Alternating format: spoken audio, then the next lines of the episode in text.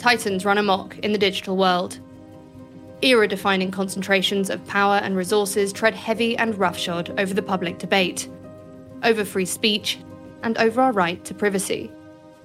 All in a race to profit from our attention, our data, and our content. How are these giants born, and how did they come to dominate our online lives? What does it mean for us? And how might we take that power back?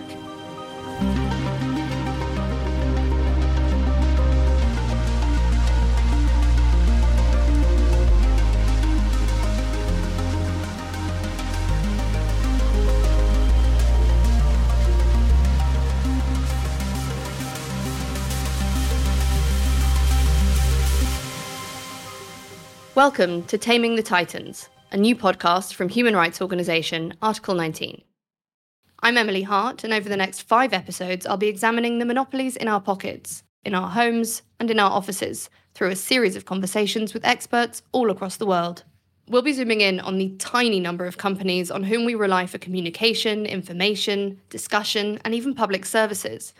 Conglomerates like Meta, which owns Facebook, Instagram, and WhatsApp, and Alphabet, owner of Google and YouTube, as well as Microsoft, Apple, Amazon, TikTok, and of course, Twitter. We'll be looking at how power has concentrated in the hands of the extremely few, what that power looks like and what its dangers are, and finally at the regulation of monopolies, which will be a key tool for breaking the tight grip of these tech giants and putting at least some of their power back into the hands of the user, the individual, us. This handful of companies now dictate the terms of our freedom of expression and privacy online, People around the world rely on social media not only to communicate and share their content and views, but also as a major source of information about politics and current affairs. But these are not neutral spaces, nor are they managed in the public interest. They're run for profit, funded by ads in an economy of attention, grabbing it, holding it, and manipulating it, all the while collecting and selling mountains of data on all of us, fostering screen addiction, and with this, distorting public debate and making vast sums of money. This is how many of the richest men alive made their billions. But hope may be coming over the horizon. As harms become undeniable, a conversation is gaining momentum around competition law, which has been disastrously underenforced for decades, but which can form checks and balances on the hulking corporate powers we currently face.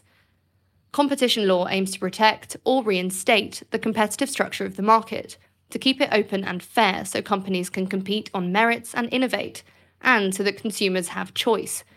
This can work against exploitative relationships between business and consumer, and between businesses. The truth is, we're pretty badly treated by the social media platforms so many of us spend so much time on. Content is prioritized and censored, users are suspended and deplatformed, data is taken and shared or sold, and we have no way of knowing the underlying logic or even what's going on at all a good deal of the time, much less having any way of contesting or negotiating the terms and conditions we're being subjected to. The decisions of a few corporate executives, mostly in Silicon Valley, now have more influence over human rights online than the decisions of elected officials. And their policies to ensure our rights on those services are patchy at best, mostly short sighted and ineffective, and completely disingenuous at worst. Those decisions affect the entire planet, and as well as doing damage to online rights, they spill over and contribute in very real ways to physical violence, from the United States Capitol attack to the genocide in Myanmar and ethnic violence in Ethiopia. These companies have sprawled across the world, offering the same services to users everywhere they can, without much adaptation to the particularities of their local contexts, quickly becoming global entry points to the internet. Services like content moderation, especially outside of the English language or global north context, are hopelessly underfunded, as well as being ill adapted to their particular political and cultural contexts. If it's true that users in California are forced to accept unfair and often invisible terms of service in order to use dominant platforms, it's doubly true for a user in Malaysia or Argentina. In a functioning market, we'd be empowered to shift away from these sorts of vague and abusive terms and away from companies behaving badly to other platforms offering better, friendlier terms which protect our expression or privacy. In the same way that consumers in non digital markets might be able to shift to producers offering products of a higher quality. In digital markets, and especially when it comes to social media, we don't have real options. We're locked in with the big platforms. Competition is about restoring the conditions for markets to deliver alternatives and for people to be able to choose. Though this is, of course, no substitute for human rights standards, used together, the two approaches can start to crack open the black boxes of these companies, diminish their uncontested power, create accountability, and improve human rights outcomes for all of us. This year, the European Union passed the Digital Markets Act, an ambitious new regulation pushing for contestability and fairness in digital markets, both for businesses and for people. It's a big step and is likely to resonate across the world. Whether it will work as a template outside of Europe and how implementation will look is yet to be seen. But one thing is clear the conversation about competition law as a way to keep the digital titans in check is just beginning, but its potential is huge. During this series, we're going to be talking to experts from across the field and getting answers to the big questions. How did we get here? Where do we want to end up? And what will we need along the way? So, welcome to episode one The March to Monopoly. We'll be looking at how these titans came to be and what our chances are of bringing them back down to size. Today, I'm talking to Nick Shaxson and Martha Tudón. Nick is an investigative journalist and co founder of the Balanced Economy Project, a new anti monopoly organisation dedicated to protecting democracy and tackling monopolies and excessive concentrations of economic and financial power. Martha is digital rights coordinator at Article 19's office for Mexico and Central America. For decades, markets have operated amid a neoliberal consensus in which state imposed regulation has been considered an undue limitation on free enterprise. This period coincided with the emergence of the internet and the companies which formed our major gateways to it. The internet itself was born as a decentralized network. It functioned peer to peer, with interoperable services, but little by little, power has concentrated at numerous layers of its infrastructure and function, closing the space and allowing certain groups to accumulate power. Those companies grew vast, consolidating their market positions and extending tentacles into adjacent markets too. Particularly in the social media market, very, very big money is being made amid little competition. And these companies have often decided it's better to buy than compete, buying up smaller companies and absorbing bigger ones, crushing competition and gaining control over huge swathes of the information ecosystem. In addition to piles of money, these companies have mountains of highly profitable data, which is even more profitable due to these mergers and acquisitions. The sheer quantity of information companies like Meta have is astonishing and not well understood. Your every click, keystroke, linger, like, or share on Facebook and Instagram can be cross referenced and analysed. Ditto Alphabet, your search terms on Google and your activities on any site with Google Ad Services or YouTube videos embedded. All of this puts them at an unthinkable advantage over other companies. Our data is a huge asset, and it sits at the very core of the ad tech profit model these companies rake in their billions from. And the bigger they are, the more they know. So the current market, characterized by these entrenched centralizations of power, dictates that we, as individuals and as a global society, keep using the same services, staying on the same platforms, producing profit for those same companies even if we're exploited, frustrated, or deeply opposed to the behaviours of that platform or the company which owns it. But nearly every jurisdiction in the world has a framework for controlling the concentration of market power, for avoiding monopolies and abuse of dominant market position, and for encouraging an environment of competition and user choice in every industry. How then did this happen? And on whose watch? So, hello, Nick and Martha. Thanks so much for joining us. Hi, good to talk to you. Hi, Emily. Thanks for having me. So, Nick, how did we get here? Well, that's a huge question because we're talking about really what has become the heart of capitalism worldwide, really. I'm talking about monopoly power, and that is basically corporations getting bigger and bigger and getting more and more power over the rest of us. Um, there are many answers to that question. It's a problem, you know, as old as you know Adam Smith, the British economist, you know, hundreds of years ago, was talking about monopoly power. Um, and uh, governments have, from over the decades, over the centuries, sort of ebbed and flowed in their willingness, ability to tackle it.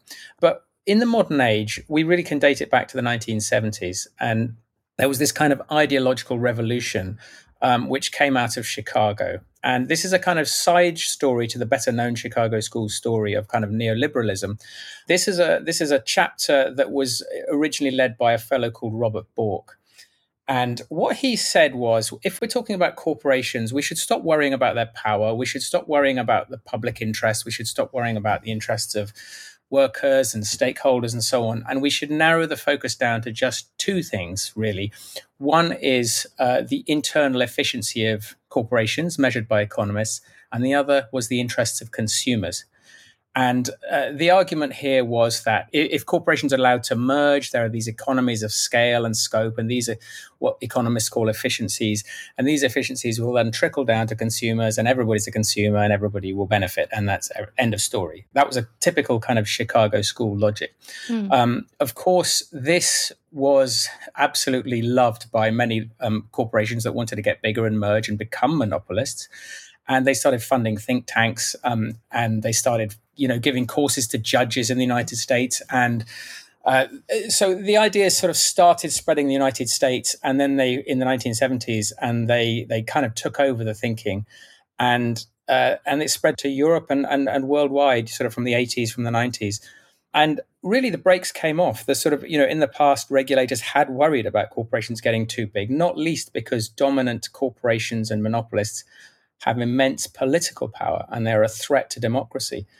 Um, and so when the brakes came off, then it was really open season. And um, one of my favorite statistics is that, you know, a lot of people think the European Commission is, uh, you know, a doughty fighter against monopoly power. But this statistic is that since 1990, there have been about 8,000 mergers, mergers being, you know, big companies joining together to get even bigger.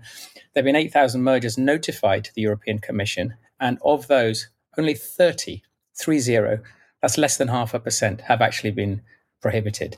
Um, so they have just let this stuff happen. They've let corporations get bigger and bigger, and these acquisitions by big tech firms um, that should never have happened in a million years. In retrospect, they were just allowed. They were just waved mm. through, and they just said, "This is efficient." And you know, Google gets all this data; it's efficient; it can use it. So we, we've kind of been blinded by this by this ideology that emerged in the 1970s. Right. So we've got one big interest group saying, never mind the interests of people as humans, let's look at them as consumers, and never mind people as workers, let's look at them as consumers. So who let that happen? Where where were the counterweights? Who should have acted and when and why didn't they? Well, I think there's, uh, as usual, there are loads of people to blame.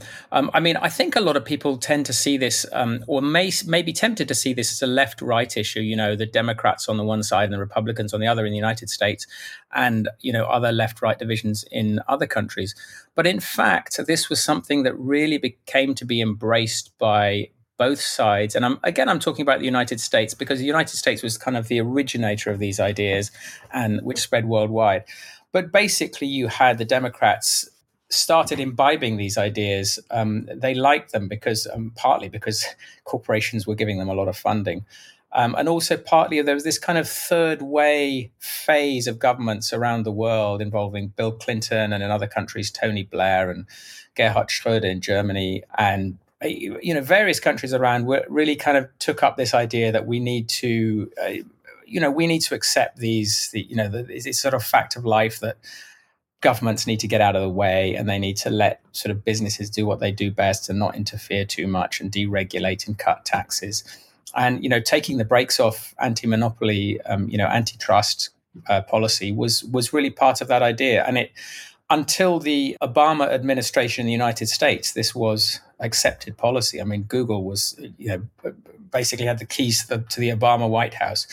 And it was only after sort of um, in the Trump, from the beginning of the Trump administration, they started doing a little bit. But now the Biden administration has made a dramatic turn away from, and he has, Biden himself has explicitly rejected the ideas of Robert Bork, and he's made a whole series of changes in government.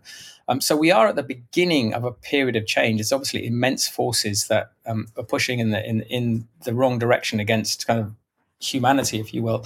But um, but we are at the beginning of what looks like a, a very interesting uh, sea change, and anything we can do to sort of encourage this, I think, will be will benefit people around the world. Right, and we're seeing that market dominance particularly acutely in digital markets. uh, and in the regulation of, of internet monopolies and internet companies. Is it that their power concentration is acute, or is it that the effects of it are more acute and that's why we're aware of it? Oh, the power concentration is horrendous. It's, um, you know, I mean, when I use the word monopoly, um, there's kind of two two ways of thinking about it. One is the sort of dictionary definition, and that is, you know, one single seller in the marketplace, and you know, anything else that isn't a single seller doesn't count. And then there's, you know, uh, a single buyer. And there are all these horrible words like oligopoly and monopoly and so on. But I try and avoid all those words and just use the word monopoly. It's not ideal, but use the word to talk about power, to talk about market power. You can have five or six players in a market. Um, you know, selling oil or selling, you know, or, or trading commodities internationally, or supermarkets, or big tech companies, and they can have immense power, even at the same time as there are other competitors out there. There are other companies. There are several of them. So big tech, it is especially especially concentrated. I mean, if you look at um, online advertising, which is a massive industry globally now, I think it's about six hundred billion dollars a year. Um, this is, uh, you know, half of that, over half of that is taken up by just Facebook and Google alone. And they have mm. immense power to dictate terms to, you know, they're sort of intermediaries between buyers and sellers. Um, and they have immense power to dictate terms to each side. Um, and they've got this kind of arbitrary power. You know, Amazon is another clear example. Amazon is, is you know, in my, even though the dictionary wouldn't say that Amazon is a, is a monopolist, and you'll always get people saying, oh, look, there are other players out there. So Amazon isn't a monopoly. For me, when I use the m- word monopoly in terms of market power, Am- Amazon is an immense monopolist and it is um, crushing workers. It is crushing, you know, today's, um, as we speak, make Amazon pay day and um, there's enormous activity around the world in lots of different countries fighting trying to fight back against the amazon the power that amazon holds over workers. But if you talk you know to people who are trying to sell on the amazon platform it's absolutely shocking the conditions that are imposed on them. Um, and there's mm. nothing they can do because they have to be on amazon. They have to be selling there. And amazon if it you know it, with a twitch of an algorithm it can it can destroy their business overnight. And that is immense power and it in, inflicts immense fear on those using the platform. So, yeah, big tech is a particularly dangerous and particularly intense form of monopoly. But that's not to distract from the mm. fact that there are monopolies all around us in every sector now. Absolutely. And in the internet sector, we're talking about the Chicago School, we're talking about the US and, and Europe. We've seen this very hands off approach, which has created huge harms. Martha, is it the same story in the global south? Has the state been interventionist, for example, in Mexico, where you work? Um, because the monopolies and the tech giants are actually not located in the global south. And that has a lot of implications. Having the monopolies elsewhere have implications in human rights because we're talking about internet, not just about this, you know, market where people can sell and buy things, but we're also speaking about internet, which is a space, which is an instrument, a tool that people have to vindicate themselves, to express themselves, to identify themselves with others, to coordinate, to protest, you know, to take part of the civic space.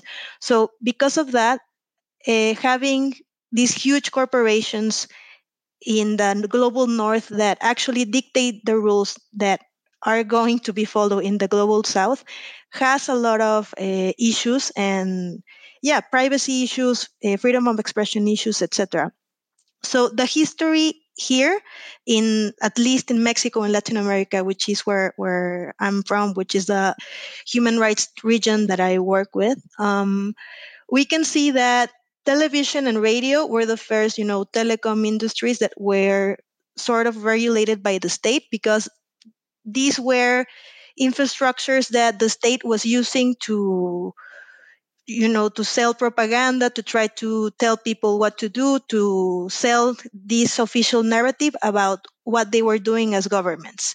And they started to say, okay, we have to stop these monopolies because democracy is also the ability of people to have access to information that is not only propaganda from the governments. So we have that, and they try to uh, regulate the internet as if it were the radio and the television, which is a horrible idea because in radio and television, you have these broadcasters, these, you know, maybe paid uh, broadcasters that are selling a story and an official narrative. And with internet, because I said it's an instrument, it's a tool, we are not only users, we are not only consumers, we are creators, we are active people with agency that are deciding on whatever we want to publish, whatever we want to, you know, consume in terms of information, the so it's different. I think these monopolies that were created elsewhere, and when you were asking Nick the question, who let it get here, or how did we get here? Um, I think the people that were were the champions and were the the most benefited by this, which are global enterprises that benefit from the exploit of people in the global south that have that are different that we have different rules different needs different priorities. And we are seeing an internet that is being shaped only by people that are in other more privileged contexts can, can I add something to that as well? I think that it's also useful to think there, there's kind of two ways to think about this. This is kind of, um, uh, you know, rich countries versus the global south is one sort of prism through which you can look at this. Um, you know, big tech companies' headquarters in basically the United States. But another way of looking at it is that, you know, we're in a fight here. This is people in both the global north and the global south, ordinary people, against a very small transnational elite located internationally, located everywhere. That the shareholders of the big tech corporations. So I think it's a it, you know it's a very important fight. And again and again, you know, dealing with people who come up against the power of Google, up against the power of Amazon, I hear two words again and again. One is fear. They are really afraid of the monopolists because what I was saying earlier, you know, they can just wink out your business overnight. They can destroy you. But the other word is serfdom. Um, people do feel they ju- this is really people talking from the gut and these are people independently unprompted they're just saying we feel like serfs.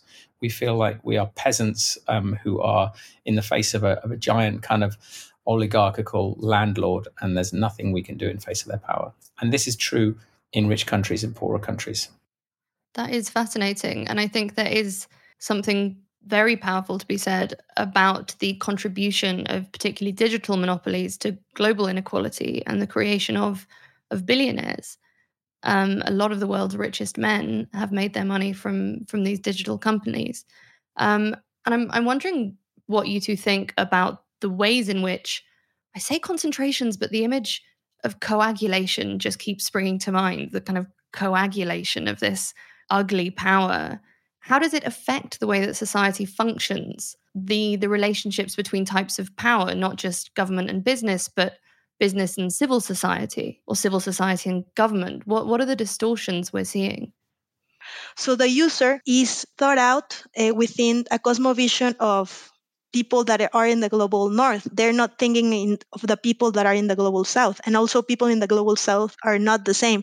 We have different uh, languages. We speak different yeah we, we have different type of expressions. So having in mind all the different users and situations will allow us to also see why monopolies are very dangerous to democracies and also the democracies are not the same. We have these fake democracies with authoritarian re- regimes that are actually um, have alliances with these monopolies to also shape their power locally. These governments are exploiting, are using the platforms to hold their, their governments, to hold their power. So that's why it's important to try to see the monopolies not just in from a users or from a market perspective, but from a human rights issue, because it's shaping the way we see each other.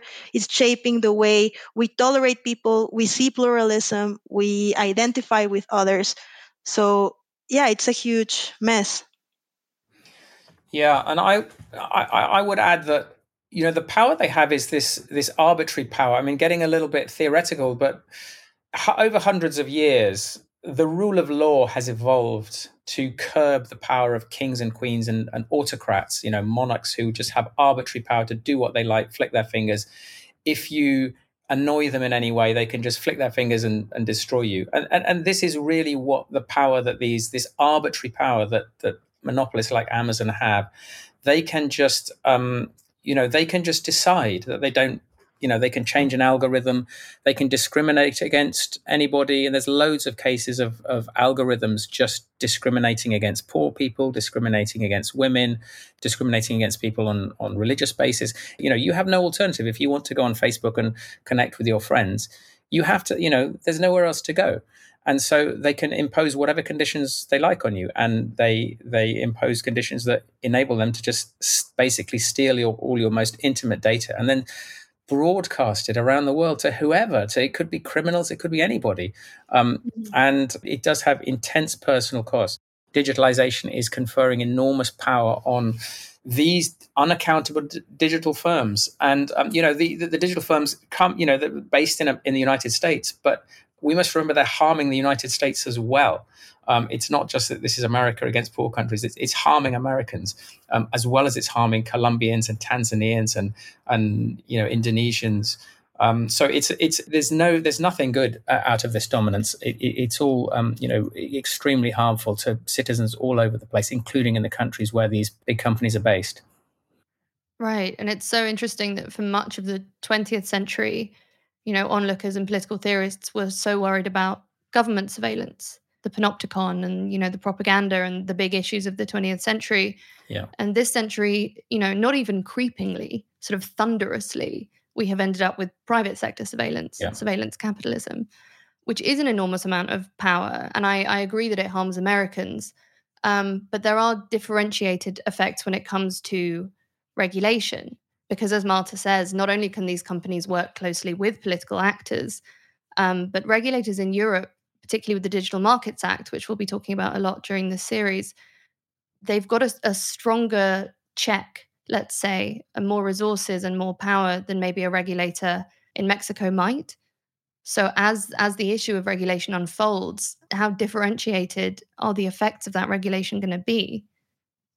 So I think that the impacts are going to be abominable for people that are not part of the conversation. As you said, Emily, the big regulation is happening right now in basically in the US and in Europe. And one big mainstream activity our legislators are doing in Latin America and, of course, in other contexts. But w- what I know about is in Latin America is that they love to copy paste whatever happens in other more powerful context because they think it's going to work. They think it's the same. Eh, it's going to have the same effect. It's going to have the same enforcement. And that's a lie because you don't have the same effects. For example, when we, when you were talking in the previous question about which are the disparities in power within even within civil society organizations that work in this topic in Europe or in US or here in Latin America, what I have seen is that, for example, the organizations that worked in the regulation of Europe in the DMA, DSA, were organizations that maybe didn't have a lot of pluralism and a lot of, uh, you know, inclusion in the way they are constructed or are built. Meaning that people where are the migrants? Where are the people where are the people of color? Where are the people that don't speak your language? Where are the people that are oppressed in other countries such as not only lgbt community but also afro descendants also um, yeah minorities that we don't even see because it's not around us. So if those people are not part of the conversation we're going to have biases from within and if these biases, if you say, yeah, civil society participated in these conversations, which civil society? Which are the characteristics of, of the civil society? It's not only about the regulation itself, but when we say civil, civil society has to take part in these conversations, we have to deconstruct the way we think about civil society itself because it's not the same. We have to be aware of yeah more power and how impacts are different in contexts that are a million years, you know, separated. Uh, I totally agree. And you know, who's at the table? You know, the, the old saying: if you're um, not at the table, you're on the menu. I, I, think um, that's you know, it, it, it's absolutely true that the voices have tended to be kind of you know a very particular set of, of voices. And there's two things. I mean, one is um, there is this competition establishment in Europe and in other countries which is basically made up of you know very clever academics and lawyers and regulators, and they're all talking this Chicago school talk. And um, even so, even in the richest countries, Um, it's very exclusive. It's very technocratic. It's um, and they kind of set up the rules so it's really hard for civil society organizations to even get it get to the table to even have their say.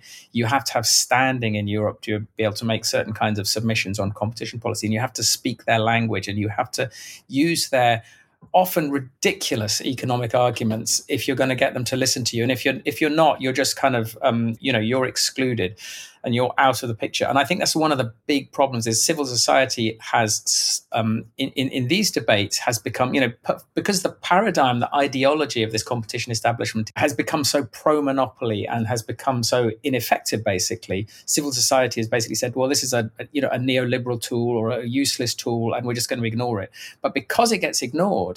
Um, that neoliberal characteristic, that you know, the Chicago school pro-monopoly bias of all these what these people are doing um, remains in place. And so it's a kind of vicious, vicious circle, uh, you know, because it, it's pro monopoly, it gets ignored, and because it gets ignored, it stays pro monopoly. So I think we need to break this vicious circle, um, and we need to break it, you know, in Europe, in rich countries, but also, you know, in the in, in the global South as well. We need to get people to have a seat at the table. Um, I, I, do. One last thing I would say about this is that I think that um, when we're talking about solutions, so there was this Facebook whistleblower, Frances Haugen, who um, released some extraordinary sort of data from inside the organization. Um, one of the things that she said was that content moderation, where you've got hate speech and incitement to vi- violence and so on, Facebook invested a lot in the United States. It, invent- it invested quite a lot in Europe um, and inv- invested very little, if not nothing, in countries where there are different languages. And so basically, you know, hate speech and, and all this sort of stuff, it's still terrible in the United States, but it is somewhat curbed by the fact that they're being watched and pressure is put on them. But in places, you know, you have stories of Facebook being, you know, inciting genocide and being used to incite genocide in Myanmar and, and, you know, vigilante mm. justice in Ethiopia and the civil war situation. And so, you know, there is this incredible sort of inequality of yeah, how it's how it's rolling out. And so, you right. know, how I think a global movement is needed to try and tackle this this issue. And it has to focus on power. If you don't tackle power as a first order of business, then what we're going to be doing, we're going to be complaining about the behavior of companies like Facebook.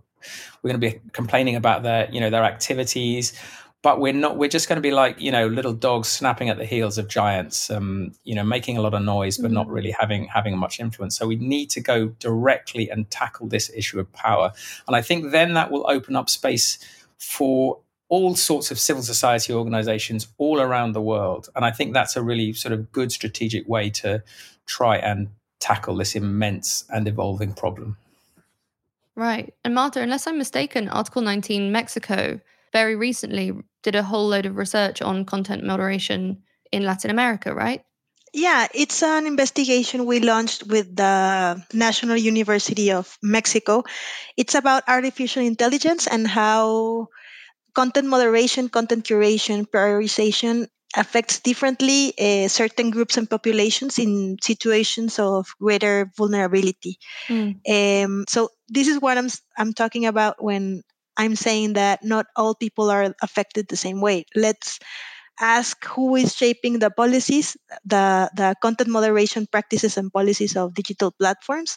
Of course, there are people that are not part of these conversations that have other priorities, and that's fine. So whatever what we are saying as part of this um, anti-monopoly movement is okay. So let's give people leverage. Let's give people autonomy. Let's give people some kind of um, bargaining power to say, okay, if you digital platform are not interested in who am I, what am I, what am I saying, and you're not interested in providing me a platform for the use of the civic space, okay, then I'm gonna find another one.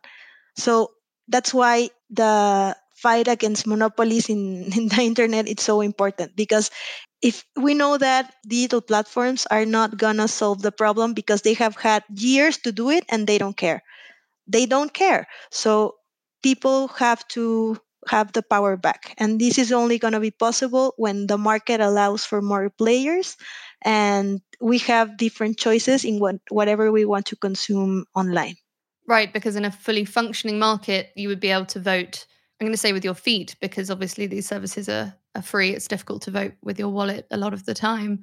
Um, is the wind really changing in this debate? We've got the Biden administration saying things that feel pretty positive. We've got the Digital Markets Act and its its sister legislation, the Digital Services Act. It feels like the wind is changing. What scale is this awakening on? I, I would argue that we are at the beginning of a dramatic period of change. Um, what's happened in the United States, what the Biden administration has done, is not an isolated act of a, just a new president with some new ideas. This is the culmination of a remarkable um, anti monopoly movement that started off in the United States about 10 years ago. So we had the Chicago schools starting off in the 70s, ruining everything. Now we've got this remarkable anti monopoly movement in the United States that started building up this whole new story. Um, you know, let's forget about efficiency and consumer welfare and let's bring back our focus on power. Let's bring back our focus on workers, on the public interest, on the interests of citizens with rights, and let's bring them right into the frame. Um, and so you had this this movement started, and there, there, there were just a, it was really a small band of people um, but they were radical. They, were, they, they combined radicalism with expertise. They were telling a completely new story. Going back to old American history, the uh, United States has a long grassroots history of um, anti-monopoly activism. Um, but they were it was a transformative story. And and you know you started getting a lot of media attention huge amounts of media attention in the united states. And that story has now gone mainstream. And um, it has you know it's mostly the democrats that have taken it over but there's quite a lot of support for it on, among the republicans even among the trumpy some of the trumpy republicans up, up to a point. Um, so you had Lina Khan for example. She was one of the radical new breed of anti-monopolists and last year the biden administration appointed her at the age of 32 to be the head of the federal trade commission which is the main anti-monopoly arm of the United States. And at the same time, Biden appointed other members of this radical anti monopoly movement to top positions. And uh, he also mandated that this new philosophy be rolled out all across the government departments. He made this executive order. And so it, it is a very, very deep sea change that's happened there. And it is the result of a civil society movement.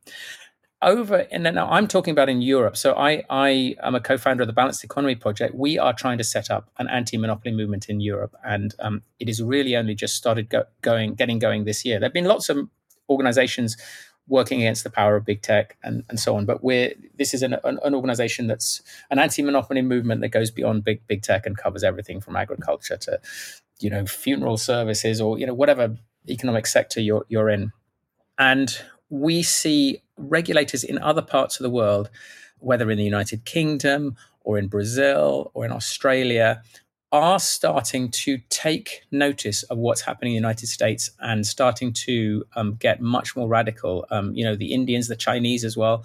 And so this is, you know, it, it's kind of spreading. We we haven't had in other parts of the world the same kind of anti-monopoly movement with this shared ma- narrative um, that has really flowered. I think there's still a real kind of failure to see power and to, to see, among civil society, among journalists, among the general public, to see power and the need to break and disperse power. Um, but I think that's coming. I, I feel quite optimistic that we are at the beginning of a sea change. It's going to take many years before we get really, really big traction. The Digital Markets Act in, in Europe is is you know it's has many positive as- aspects. It's got a very long way to go um, before we we get really serious. But I think I'm very optimistic. Yeah, and to add up on that, I think also it's important to mention that the work of the special rapporteurs on freedom of, of expression at different regional levels, uh, for example, in the Inter American System of Human Rights, it's starting to be very aware uh, of the problems regarding freedom of expression and privacy in the digital sphere. So there's an actual interest in international law to, to talk about this, to be aware of who's part of the conversation, what needs to happen for people to be able to fully have access to their human rights, basically, whenever they are exercised online. So I think it's a it's progress. Definitely, it's it's progress. Um, I also think the the wind is shifting in our favor because more people are taking part of this conversation.